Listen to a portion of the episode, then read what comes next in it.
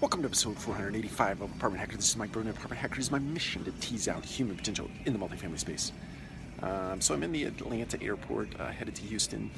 Uh, we're doing a grand tour of our assets down in uh, Houston and in San Antonio this week. Um, but thought I would get in a quick episode before the uh, flight takes off. Um, wanted to first give a shout out to Lisa Crawford Ingelick. I hope I pronounced your last name correctly.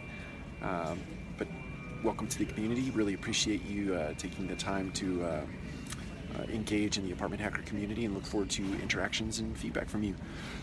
So, um, wanted to talk about uh, the topic of storytelling today and what really differentiates one organization over another. A good organization versus versus a great organization. I think the difference sometimes comes in the way of storytelling. Um, and that is to suggest that uh, as a mechanism, uh, as an avenue, as a medium, storytelling is something that gives you the potential to differentiate yourself from another organization out in the marketplace.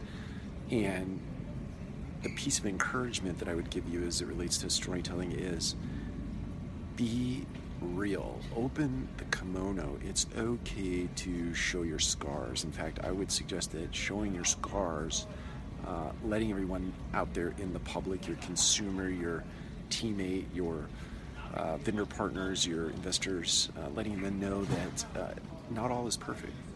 Not all is perfect all the time, but rather we have adversities, and it's how we respond to those adversities that really matters. And if we can demonstrate those responses to those adversities um, by showing our flaws, by recovering, by uh, adapting, by responding in ways that uh, are fruitful for the brand, um, then you win, in my mind. Not that it's a zero sum game, but you win by differentiating yourself um, in the marketplace as a whole. So that's my encouragement to you today.